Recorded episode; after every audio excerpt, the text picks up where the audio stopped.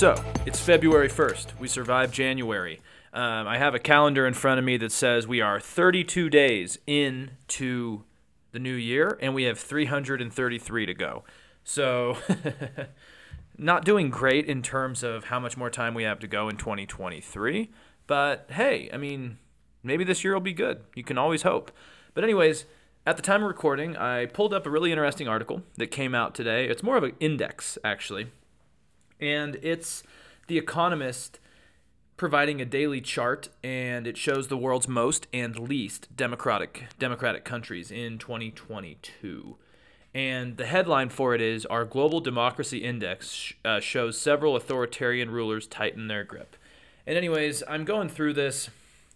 It ranks countries throughout the world from full democracies which are dark blue all the way to bright red which is authoritarian regimes and in in between you have hybrid regimes, which are actually kind of interesting. Hybrid regimes are a mixed type of political system that's often created as a result of an incomplete transition from a, like an authoritarian government to a democratic one. So we see a lot of those in the world as well. Then you have flawed democracies and then full democracies. So I just wanted to go through a few of these before I get into the actual show because it's kind of interesting. Brazil, for example, is ranked close to the United States. Both of us are considered flawed democracies. We are not considered full democracies on this scale. Brazil is ranked 51 with a score of 6.78. The United States is ranked 30 with a scale of 7.85. Uh, but to put that into perspective, Spain is ranked 22 with a scale of 8.07, so it's a full democracy, while the US is considered a flawed democracy. If you look over at Canada, for example, Canada is ranked 12th with a score of 8.88. It's a full democracy. Australia, score of 8.71 with a rank of 15. You get up into Scandinavia, for example, Sweden is ranked 4 with a scale and a score of 9.39, full democracy. Norway ranked number 1, full democracy, score 9.81. And then, just to put that into comparison, the U.S. is ranked 30 in terms of its democratic expectations and its willingness to actually have a, a, free and fair democracy. It's interesting, though, when you look at other countries. I mean, France is a full democracy, but it's not doing like that much better than the U.S. But then you get down to Mexico below us, hybrid regime. It is ranked 89 in the world with a score of 5.25. Really abysmal if you think about it. Even Morocco, hybrid regime, a score of 5, rank 95 in the world, considered hybrid regime. But then I think you see the biggest drop from the previous year is probably Russia. It's now ranked authoritarian regime. I mean, some would argue that's probably been that way for a while, but now it's ranked 146 in the world with a score of 2.28, so not ideal. And you know the the troubling thing here is that you have a lot of countries that are either the the lighter dark blue, which is flawed democracy, and the dark one, which is full democracy. But there's a lot of red and yellow in here, which means hybrid regimes and authoritarian regimes. China, Afghanistan, Burkina Faso, Chad, Central African Republic, Congo, Niger, Mali, Algeria, Ethiopia, Egypt, which I'll talk about in a little bit, actually. Another one. Yeah, there's a lot of red on this map. So you know, everyone talks about 2022 being the year of pushing back against the authoritarians, at least in the United States. Well, it looks like around the world that might not be as good as we hoped. So, anyways, let's get to the actual show. Sorry, I just wanted to share those because it's an interesting one. I will share the link for this in the podcast notes because I just enjoy reading these type of things, and you should too. It's always interesting to see. But, anyways, I want to talk about Egypt on the brink, why people think it's going to be less stable, less peaceful, more poor, and a more angry place. I also want to talk about hotspot policing. I want to talk about Matt Schlapp getting his schlap schlapped. And I also want to start, though, with Netflix and Tom Brady. Look, Netflix is something I am not a culture commentator. I usually don't follow entertainment stuff. But Netflix, in my opinion, seems to want to lose its users. It wants us to hate it. It wants us to drop the subscription platform. I think for a long time we've always heard rumors, at least, that Netflix was going to basically clap down on password sharing. I'm sure you guys do this. I've done this. So, Netflix, if you're listening, I don't care. I've given friends passwords to use my Netflix. Definitely done this through my life. I think a lot of people do this. Hey, I, for example, my mom uses my Netflix. She's at a different place than where I was living. Who cares? We're family. Give me a break. But, anyways, Netflix has been really changing their policies. And they have finally actually announced what they're going to do because I think a lot of people thought they were just threatening. They're like, they're not actually going to start enforcing passwords. But here we are. Yahoo Finance reports Netflix accounts will remain shareable, but only with one household. And so before I continue, I should say that they've been cracking down in places like Peru and Chile. Those are some of the places where they've done this because of, I guess, too much password sharing. But the article continues the U.S. may be next in the first quarter. As a result, Netflix will require users to identify a primary location for all accounts that live within the same household. Users will need sign will need to sign into the home Wi-Fi of the primary location at least once every 31 days to ensure their device is not blocked. Good God. Whoever thought that Netflix was going to become the big brother greedy monster? Good God, you have to have a primary location. You need to share this location every 31 days, or the account you pay for is blocked. Good God, Netflix. And then, okay, here's the thing is I like to travel.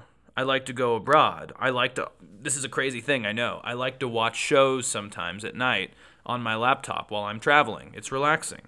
So, what about travel, you may ask? Because Netflix has said there would be a primary location. So, that would be a bit of a problem, right? If I'm in Madrid and my account headquarters is in Reno, Nevada, for example.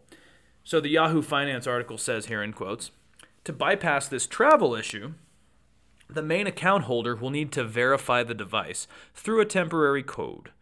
Once verified, the traveling member can watch Netflix for seven consecutive days.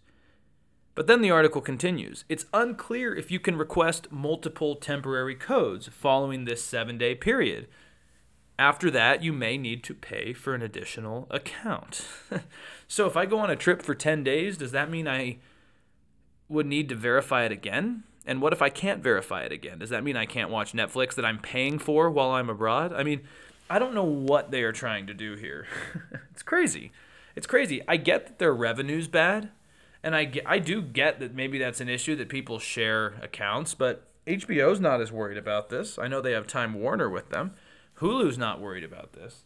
Maybe it's something other than password sharing that Netflix should look in the mirror about, canceling shows and using algorithms too much, but Anyways, the last thing I'll add about this is that it seems like to do this, you know, primary location password sharing crackdown, it seems like they're going to need to access way too much of our personal data to do it. And what I mean here is going back to that Yahoo Finance article, it says Netflix said it will use information such as IP addresses, device IDs, and account activity monitored through your device to determine whether a device signed into the account is connected to the primary location. That just sounds like too much for me. I'm sorry. And and that's why I go back to it seems like Netflix wants people to drop their subscriptions, leave them. Like good god, if I want to go on a trip for 10 days and I want to use my own Netflix account, it shouldn't require certification codes and only 7 days and needing to reaccess it. Look, Netflix, here's the thing. You guys have a few good shows like Ginny and Georgia and Stranger Things, and sue me if you think those are not good. But you don't have that many good shows out there anymore. It's a lot of just like algorithm based rom coms and shit. So I think this is going to backfire on you guys, especially then when your CEO comes out and says you guys have never canceled any good shows. I could do a whole episode on that. So maybe this crackdown's not coming to the US, but it's definitely coming to Chile and Peru, and it's likely to come here. So expect to see Netflix have some backlash. And apparently, because I'm commentating on culture, I should just add that Tom Brady is retiring for good, as he said.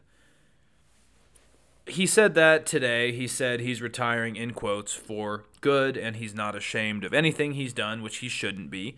He won seven Super Bowls and set numerous records and played to 45. So the only thing, if I were him, I would be ashamed about is that my ex wife is seen on the beach with a trainer. But other than that, dude, you have killed it. And again, I will believe it more once we are in October and the season's already been well underway and he hasn't come back yet. That's that's when I know that Tom Brady is done for sure. But look, 23 years in the NFL. Probably one of my favorite quarterbacks of all time. I think the haters just hate excellence in my opinion. But the one thing I will say is I do not like the 49ers. I do not like the San Francisco Niners. I do not like the faithful. And I bet they're not too thrilled about this because a lot of people were thinking maybe they bring in Tom Brady because the rest of the team is quite good, but they need a quarterback to actually play 17 games. As we saw in the NFC Championship this week, that is a big issue. It's, it's pretty bad when you're like fourth string quarterback, fourth string quarterback gets knocked out, and you bring in your injured quarterback who can't even throw, and then you use your running back who can't who could not even hit a target. So I think a lot of people were hoping Brady, who's from the Bay, was going to come back to the Bay to end his career. But sorry, Niners faithful, that is probably not the case. But hey, I can't really talk too much because it looks like Aaron Rodgers is going to the Jets, so my Packers might have some trouble. But anyways, as I stare into the abyss, at least the abyss I'm staring into is a beautiful alpenglow. I'm looking out the window right now. God, the sunset is beautiful. I'm looking out over Verdi Peak, which uh, goes into the Truckee area and the alpenglow is just kissing the top of the mountains, putting out this beautiful pink. So, as I just stare into the abyss of my Packers, at least the sun sunset and alpenglow is beautiful. Anyways, getting into politics finally. Do you guys know Matt Schlapp? I mean, there's so many things I could say about him, but he is the what what the chairman. Uh, what do you call this? I want to be accurate. Uh, is it president, chairman? Um, let's see here. Yeah, the president. So Matt, Sh- Matt Schlapp is the president of CPAC, the Conservative Political Action Committee. They've had our buddy Viktor Orban recently. They have been at the forefront of insanity. CPAC is kind of like the Star Wars bar scene from, I think it was the first movie, where you just have like every weird, like bounty hunter and crazy creature in the galaxy all just coming together. CPAC is a nightmare, and Matt Schlapp is the face of it. This is the place where you have like Viktor Orban talking about family values and Ted Cruz saying my pronouns or kiss my ass, all that type of stuff, which is glorious. Anyways, the reason I talk about Matt Schlapp is because NBC, and this is a story that's been going on for almost a month now, but I've just, I guess, missed it. I haven't missed it, I've known about it, but I just haven't talked about it on here. But anyway, NBC writes one of the nation's most prominent conservative leaders, Matt Schlapp, and a top ally of President Donald Trump, is being accused of sexually groping a male aide on a Georgia Senate candidate Herschel Walker's campaign in October. I'm sorry, I, I, I shouldn't laugh about this, and I, I, I know I shouldn't, but when you know like the politics of Matt Schlapp and all the hypocrisy of Matt Schlapp, it all just fits. Anyways, the NBC article writes in quotes here the former staffer told NBC that Schlapp reached in between my legs and fondled me. It felt more like hard groping than just fondling.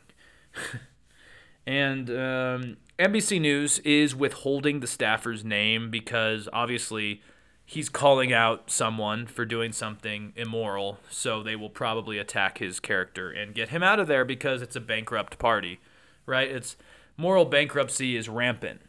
And so, of course, if this guy was actually known for calling out his boss for grabbing his nuts, he would probably be fired, not Matt Schlapp. But, anyways, I guess this happened where they were at a campaign event and they were at a bar, and Matt Schlapp was already getting, getting kind of handsy with this guy. And the bar was dead, so Schlapp apologized and said, like, let's go somewhere else.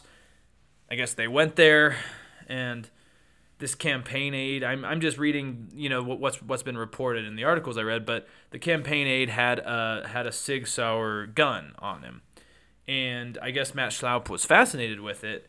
And he's like, What is that gun? And the aide's like, A Sig Sauer. And apparently he was surprised to find that Schlapp was unfamiliar with the name of the gun, right? Given CPAC's emphasis on Second Amendment rights, right? And apparently Schlapp tr- feels up the gun and explains that he didn't have a background in firearms. But again, like, look, guys, Alex Kapitko here from Truckee, California, not a huge shooter. I know what that gun is. And it's just ironic because Schlapp has, like, CPAC and Schlapp have been just NRA ass kissers for a long time. And the fact that, like, he's holding, here, like, touching this guy's gun, not knowing what it is, is kind of surprising for the guy who's at the forefront of all this stuff. But, anyways, I guess they sit at this new bar. They talk about the gun. He then Matt Schlapp wants to see the gun, and then he grabs the aide's love gun, if you know what I mean. And look, all jokes aside, it's going to be interesting to see what happens with Matt Schlapp because the party didn't care back in 2016 when reports came out that Trump was grabbing women by the you know whats. But the question is, will they care about a CPAC leader grabbing men? Because it seems to be that the party is willing to actually condemn crazy acts if it's gay or gay adjacent or it's men on men, that type of thing, right? We have to remember, like Madison Cawthorn, for example. He had those videos of him in a dress, and there are reports of him being touchy with his campaign aide, and he was, they were fine to get rid of him. Again, Trump does, you know, about 30 years of misconduct with women, and they turn away. And that's the big question to me is Schlapp just slapping guys' junk. Is that um, is that going to be enough for them to stand up to it? Because the GOP has become quite homophobic. And so maybe that's the line. Again so far it doesn't look that way because the only marriage that's been ruined is the campaign aides. Apparently his wife has left him. Schlapp is saying he still values conservative values and he has five kids and I guess he's doubling down and there's just so much irony here. The reason I say that is because CPAC is actually holding another, yes, another conference in Budapest, Hungary. And there's just something very unique, ironic, special, whatever you want to say, about Schlapp leading an event in authoritarian Hungary that emphasizes family traditional values while he's also grabbing guys by the junk and apparently, like, you know, cheating on his wife, I guess you could say.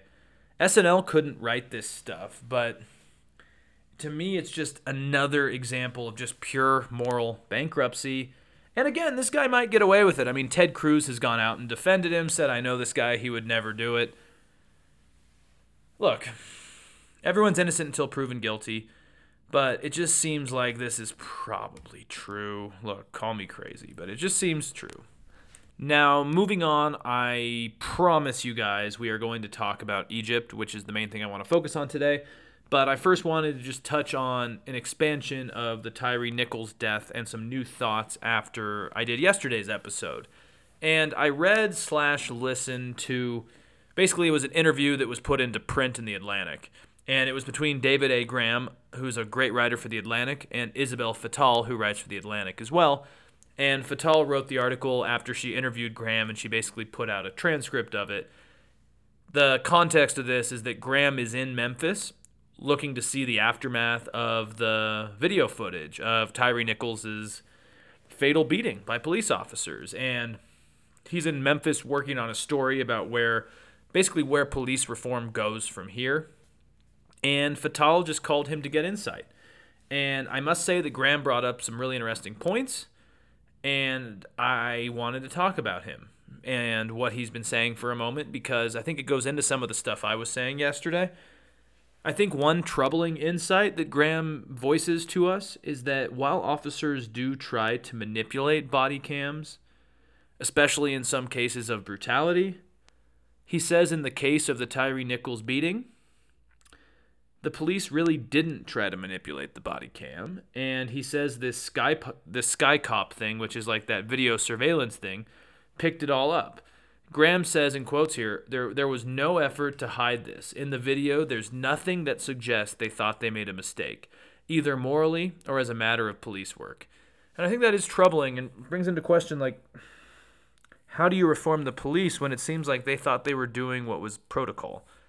Anyways, the reason I wanted to include some parts from this interview is because Graham says that from his past reporting in Memphis, he heard from a lot of residents in places with high crime. And they talk about how the city is both under policed and over policed. Now, bear with me, but I think this is a, a fairly important insight that needs us to dive into. So I'm going to go over Graham's full statements in this article. He says, in quotes here, when you have a spike in violent crime, as you did in Memphis and in a lot of other American cities in 2020, one of the solutions that a lot of departments turn to is what's called hotspot policing, where you put a lot of officers in an area where there's crime. He then goes on to say, one way you can do it is by sweeping a lot of people up, just arresting a lot of people, stopping people on pretext, and seeing what you can get out of them. That may stop crime, but it also creates animosity between residents and the police department. Later in the article, he concludes this discussion on the paradoxes of policing. He says here in quotes, so in Memphis, this Scorpion unit was created in 2021 to deal with violent crime and the sorts of public safety issues that residents are complaining about mainly. And what you see them doing instead in this case is terrorizing and killing a, a citizen who at worst was driving unsafely from what we know. So I think it's a clear example of under policing and over policing. They're not doing enough to stop violent crime, but they are abusing citizens. and I think it's I think I think when you talk about culture in the police departments and police reform and white supremacy and everything else, I think there comes a point where you have to say like we need to separate ourselves and step back a moment and just say they are doing the wrong things because what could go wrong when you have a police culture in a city like Memphis that's now looking for an issue. They're basically looking for crime and then hoping they find it basically the Memphis police were known for using excessive force. So when the city brought in this hotspot policing, but was not willing to change the culture of the department or was unable to change the culture of the department, you get hardcore abuses and you get a video of all these guys just kind of going along with something atrocious. So yeah, I mean it's really di- it's really difficult. It's really difficult and sad. Moving on, I want to move overseas for the final segment of today's episode. Debt on the Nile. Debt on the Nile. That's a good Economist article from last week. Debt on the Nile. And I've covered numerous events in Africa, but I really haven't talked too much about Egypt. I know you guys know Egypt, right? It's the place with the really old history, cool pyramids, a river that takes you to cool places like Alexandria up north down to Luxor in the south, and lots of desert, right? Well, unfortunately, Egypt's economy is doing quite horrible. I would say they are on a scale of one to shit, they are right close to shit. And unfortunately, the economy is going to impact pretty much everyone at some point. And I think an Economist article from last week has a really good way to sum it up. The article writes here in quotes To add to the list of spectacular ruins across Egypt, you can now add its economy. and to add some context to this issue, the Egyptian pound, and this is crazy, guys, lost half its value over the last year, and according to some reports, has been the world's worst performing currency in 2023 and parts of 2022. I must just say that this is honestly pretty impressive considering everything we've seen in 2022 from COVID to inflation to grain shortages to the war in Ukraine to climate change to yes, I'll just I could keep going on. But anyways, on January 5th, the Egyptian government devalued its currency for the third time in less than a year.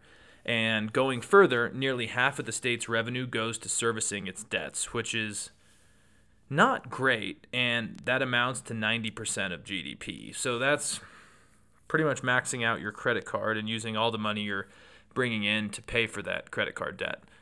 And going further, if that's not enough, inflation is also a big issue. It's about 20 to 21%. Like in the US and a lot of Europe, it's between like 6 and 8%. So we're looking at 20 and 21%. And of course, issues are made worse because, of course, you have the war in Ukraine, which is causing food food prices throughout Africa to skyrocket. Now, before I get into more of the specifics and why this is going to be awful for the Egyptian people, I want us to go back in time, take a little trip to the 2010s, the Arab Spring, and what happened in Egypt. Because I think the government and the economy have been mismanaged by the military. And for those who are not aware, the military is what runs Egypt after the 2013 coup, which was a reaction to the Arab Spring and a crackdown on the Muslim Brotherhood. So we do need to remember that the Arab Spring only brought momentarily democratic changes to the region, and it was short lived and definitely didn't happen in Egypt. And Egypt saw almost a backlash to any semblance of the hope. You have to remember that Tunisia was where all of this kind of began, and then you saw like small trickle ups throughout the rest of the region. But in Egypt, I don't think it was the same case. The 2013 Egyptian coup d'etat took place on the 3rd of July of that year, and basically the background of what happened is that the Egyptian army chief, which I would call, I guess, the leader of the military, though it's a little bit confusing, but he was General Abdel Fattah el Sisi, who is still Egypt's leader to this day, Egypt's president, so he's someone we all know about. And he led a coalition basically that challenged the democratically elected president of Egypt, who is Mohamed Morsi. And they removed him from power. They were successful. And of course, this led to suspending the Egyptian constitution, which was ironically only created in 2012, so only a year earlier. And I would say things got really bad once um, Al Sisi came to power. Now, the interesting thing is, is that as Americans, we see Egypt as kind of an external factor, an external actor that works with us and works with us with Israeli Palestinian relations, works with us on economical issues. But we don't see the internal issues that have happened under Al Sisi. And I'll get into it later, but he pretty much did a Red Scare, like a McCarthy era level scare of the Muslim Brotherhood and it really has ruined Egypt, which I think is why the like like like like why the economy is so mismanaged to this day. But of course, let's get back to everything here because of course, President Morsi, who was disposed, deposed, sorry, not disposed, deposed um, by the coup, he was not like a gem either. I want to remind people of that. Is that the Muslim Brotherhood is something complex that I I struggle to completely describe in kind of the American context. The Muslim Brotherhood is not ISIS. It's kind of a a political party that exists like multinationally across like a lot of the Arab world. But it's very antithetical to what like a strongman fundamentalist Muslim would want, and I think that might have been part of the clashes that happened between Morsi and Al-Sisi. But anyways, while Morsi was not perfect, and I don't think the country was doing better, he was the first democratically elected president after like 30 years of a dictator.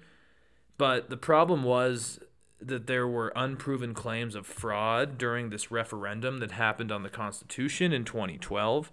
And it caused a lot of discontent amongst a lot of Morsi's enemies and the military. And the military was pretty much able to overthrow Morsi quite quickly and of course, like what always happens with these type of coups is they rounded up anyone suspected, even if they weren't, of being part of the Muslim Brotherhood. And an article discusses how the coup caused a lot of ramifications because it talks about how after the coup there were protests in support of Morsi, obviously, the democratically elected president gets overthrown, some people are not going to be thrilled. And basically, these protests were violently suppressed by the military, the police forces, etc.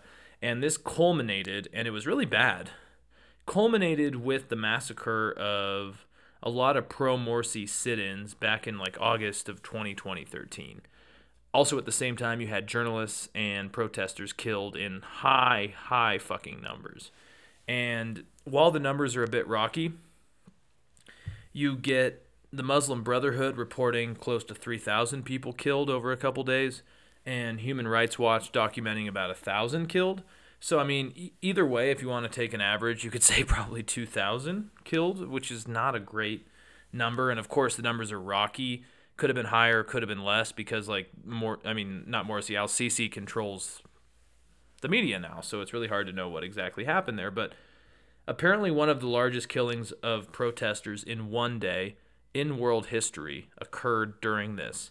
And that's when Al Sisi really took power. And, you know, it's kind of tragic for Egypt because Morsi was flawed, but President Morsi was democratically elected and they had a constitution. And I think Egypt was one of the best examples of how the Arab Spring, as good as it was intended to be, doesn't always work in countries like it doesn't always work in Arabic countries with like strong views of authoritarian leadership and power. And of course, I should note that Trump did really like Al Sisi, the current dictator. And that's a song for another time, but I do like to always mention Trump's love because if you have any bad leader in the world, Trump usually has something good to say about them. But, anyways, going into more detail here, I should also note that Morsi, the former president who was overthrown, he was not the first leader overthrown in the era because Al Jazeera writes in a 2018 article Morsi became the second Egyptian leader to be toppled. During a wave of popular uprisings that swept across the Arab world in 2011, the Egyptian people also overthrew the 30 year old dictatorship of military leader Hosni Mubarak. And you guys have probably heard about Mubarak. He was not good, in my opinion, but he kept stability. But again, he had quite a militaristic opposition to the Muslim Brotherhood. And I challenge my listeners to look into what the Muslim Brotherhood's done for almost causing more extremism.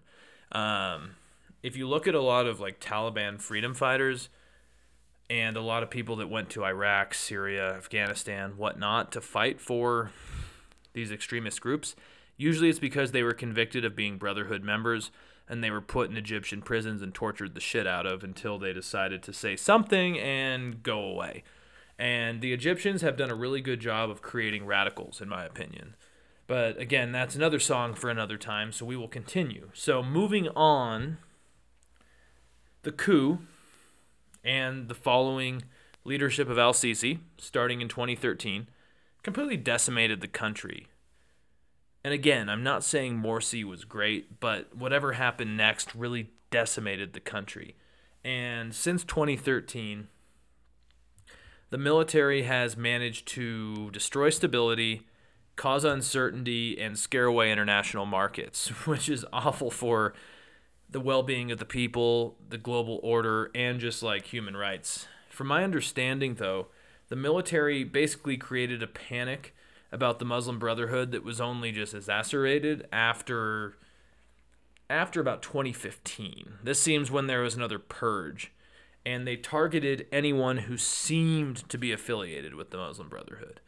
And the government held trials, targeted members, and killed like 700 people in a scheme in, in like a scheme of a couple days.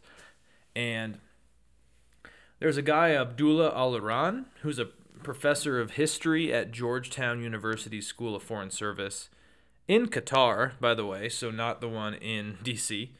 But he told Al Jazeera in quotes here, the Egyptians' government actions send a stark message to all Egyptians that under the resurgent authoritarian rule of the Sisi regime, dissent will not be tolerated. Going further, Sarah Yerkes, who I really quite like, uh, she has a good statement she put out with the Carnegie Endowment for for uh, International Peace, and she says in quotes here, under Mubarak, there was not much room for dissent, but there were also clear red lines. People could mostly go about their business as long as they did not criticize Mubarak, Islam, or the security forces. Today, no one is safe. And through my research up to this episode, I was reading about how like Mubarak was kind of a Saddam Hussein type of figure. Of course, not the same. So don't call me out on saying they're. What I mean is he was a guy that was looking for stability through auto, through autocracy. Like, I think, you know, going back to the e- e- Economist index I was reading at the top of the show, you had dark red autocracies and light red autocracies. I think under Mubarak it would be a light red autocracy or almost a hybrid regime where they wanted to maintain a strong military state, but also like he understood that he needed the people to be part of it. but in this case, it seems like Al Sisi is like willing to like punish anyone who doesn't particularly agree with him. And there, like during my research, I remember reading something of like there was an Egyptian in Cairo who was saying like I don't even feel safe sleeping because while Mubarak would just criticize dissent, Al Sisi comes for you while you're sleeping, and that's why this country is in such a volatile place. So, moving on again, the country has just kind of created an authoritarian nightmare of fear, uncertainty, and instability. And of course, when you're targeting anyone who's part of the Muslim Brotherhood, which I don't know a lot of you, but if a lot of my listeners, I mean, is that if you know anything about like this area, the Muslim Brotherhood has been very important in I don't want to say a secular version of Islam, but a version of Islam that does differ a little bit from a lot of the more extremism, fundamentalism, and they're very prevalent in this area. So, anyways, while we have this authoritarian nightmare, of course, Egypt has been able to kind of stay afloat because it's a close ally, again, as I've mentioned earlier, with the United States, Saudi Arabia, and Israel. So it's in good company. And so it's hard, I think, for a lot of criticism to fly when it is kind of seen as somewhat of a bulwark against other groups in the area. But that's not, I mean, I don't want to talk about that. So moving on again. At first, it was fear, oppression, and a crackdown on dissent after the coup in 2013. But of course, when you have such a command economy trying to work in a global system, it's going to backfire because it looks like Egyptian society is now being crushed by a very heavy weight, which we can call economic disorder. And the IMF, of course, is involved, as are much of the Western countries and the Gulf states like Qatar, Saudi Arabia. Some of them, they're fucking pissed, I will say. But the IMF I think can help us understand how bad things are because it has a study that notes, and this is a 2022 study, so it's not even updated for how bad things are now. But the 2022 study notes, in quotes here, that around a third of Egyptians live on less than $2 a day. Another third are on the brink of joining them. Troubling when you have a command economy built by the military that has no end in sight. Now, going back to the Economist article from earlier, things look bad now. But I I do want to address the fact the elephant in the room here is that the Egyptian economy is not only because of Al Sisi's regime. It's not only because of the government. Look, tourism is down because of the war in Ukraine. I didn't know this. I'll start with the number and tell you what I didn't know. But tourism generated close to 10% of GDP for Egypt, which makes sense. Like, I know people currently that are in Egypt right now. Like I want to go to Egypt. I would love to fucking go to Egypt. Like Egypt is a place that makes sense to visit. But I guess, and I was reading in The Economist, the problem is that a lot of Russians are actually part of the Egyptian tourism economy, and obviously they aren't coming as much for a myriad of reasons that I don't need to explain to you guys. Going out further, Ukraine and Russia from every study I've seen, are the two main suppliers of bread and grain to Egypt. The Economist writes here in quotes higher wheat prices have made it ruinously expensive for the government to, to provide the ultra cheap, subsidized bread that Egyptians have come to expect. Makes sense, doesn't it? Of course, Egypt is being hit by external factors, so of course we need to keep that in mind. I don't think anyone is disagreeing with that by any means. But, and it's a big but, the army is the biggest issue here. Much like I want to talk in a probably tomorrow or the next day about Myanmar. But in this case it's the same. The army controls a lot of output. It seized a lot of important exporters, a lot of important importers, and a lot of important controls on the economy. Here's just a few examples. The Economist, in that same article, writes here everything from petrol stations to mineral waters to olives are controlled by the government. It has hooked the fish farming market and engineered control over car making. The security services have bought up big chunks of Egypt's media. The army built a new cement plant, causing a supply of glut that crushed private firms. In industry after industry, it squeezes out or scares off competitors, deterring private investment. Now, guys, that is the problem here. This is Alex speaking, not the economist. And I talked about this probably multiple times over the last year on the podcast is that the reason why Africa keeps struggling is A, bad economics, B, imperialism, C, history, but D, atrocious autocrats who scare off foreign direct investment. And when you have that perfect storm, it's going to be a fucking nightmare. And the problem here is that, of course, there are talks of another IMF bailout. And I understand why, because, of course, most of the world and a lot of the International Monetary Fund, as, long, as well as the World Bank, they fear that the country will collapse if we don't bail them out. And what does that mean, if you're asking? It means a less stable, a less nice, a poorer, and a more angry country that could send refugees across Europe.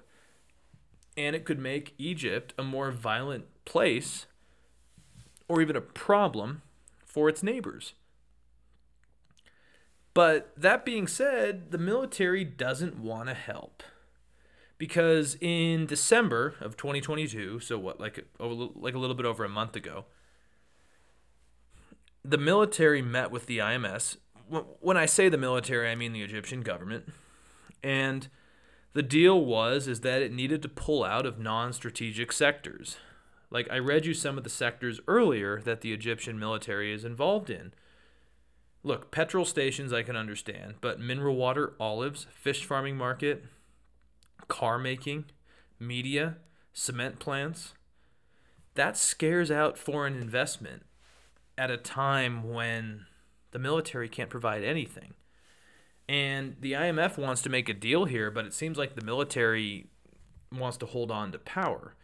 So this becomes difficult when the economy is having the issues it's having. So I just worry, and I'm going to wrap this up with this, is that I just worry that Egypt's allies are getting less generous. Qatar, Saudi Arabia, for example, are becoming less willing to come to the aid of Egypt. And if you look internally, people are getting more desperate, poor, and angry we don't want Egypt, the most stable country in North Africa, to become Algeria or Libya. If it can become a hybrid regime like Morocco, I'm fine with that.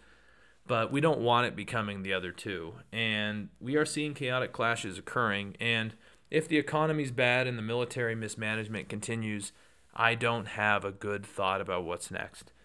So anyways, I thank you guys for listening. Again, a little bit longer episode, but I am truly worried about, you know, generally generally speaking, like let's go back to wrap this up to the world's most democratic and least democratic countries.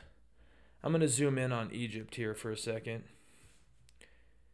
Egypt is now not dark red like China or Afghanistan but it's very close to Russia. Russia's 146, Egypt is 131. Egypt gets a democ- democracy score out of 10 of 2.93. Russia gets one of 2.28.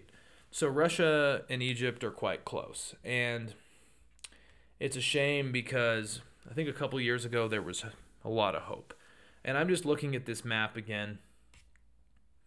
Egypt needs to be more like Algeria and Morocco. I don't think it happens though. So, anyways, you can find me on Apple Podcasts, iTunes, Spotify, Podbean, YouTube. I probably missed something. So, I love you guys and take care. I'll be back.